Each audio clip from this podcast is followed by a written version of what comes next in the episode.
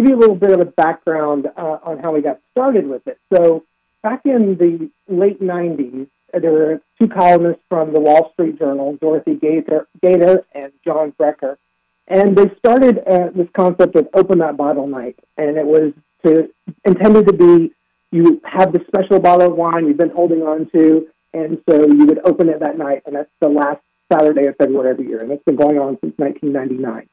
So fast forward to 2020, uh, the pandemic. Mm. Um, we you know, we had shutdowns, so the wineries were able to sell wine, but folks weren't able to be in the tasting rooms. And our friend uh, Frank Morgan, who is a wine writer in Virginia, decided to hold a open that bottle night specific for Virginia. And so we we messaged Frank saying, "Hey, do you mind if we steal your idea?" Uh, who he had really just borrowed it from Dorothy and John, and he said, "No, go for it." And so we started the first open that bottle night back in 2020. It was in April. And then uh, Wine Month had moved to May, so we continued that in uh, in May as well. So we had two in 2020, and then now we've been doing it every year as part of the Wine Month celebration. So what the purpose is is we want folks to go out to their local wineries and vineyards and pick up a locally produced bottle of wine uh, made in North Carolina and share it on social media on the evening of May 6th.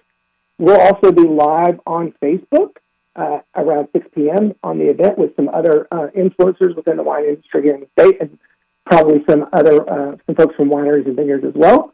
And just a way to celebrate the local industry. This industry uh, has about a two billion dollar economic impact to the state, and so keeping those tax dollars within North Carolina and helping all of us as, as North Carolinians. Uh, and it's just a way to celebrate this industry. You know, there's over 200 wineries in the state and over 400 vineyards. And May is a whole month about celebrating wine, the wine side of that. And then Grape Month is in August uh, to celebrate the grape growers.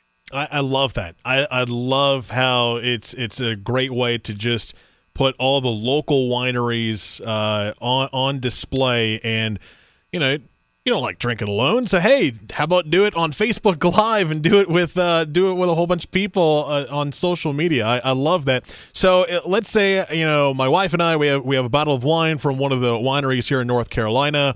Uh, we want to share our photos or our videos. Uh, is there like a specific uh, Twitter account, hashtag? How do we share those photos so that everyone else can see them? And so, as far as the hashtag, we're asking folks to use the hashtag NC Wine Night and also tag NC Wine and NC Wine Month. Uh, and then those will show up anywhere you want to do it on social, uh, Facebook, Instagram, any other social platforms you want to use. And uh, you could also tag us. Our account, uh, we're active on Facebook and Instagram at NC Wine Guys. And we're going to try to reshare some of those. And certainly on the live stream, you can come and comment and share your bottle.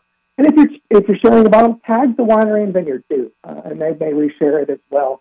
This is a way to uh, help promote the industry and promote themselves if, you, if you're a supporter of them.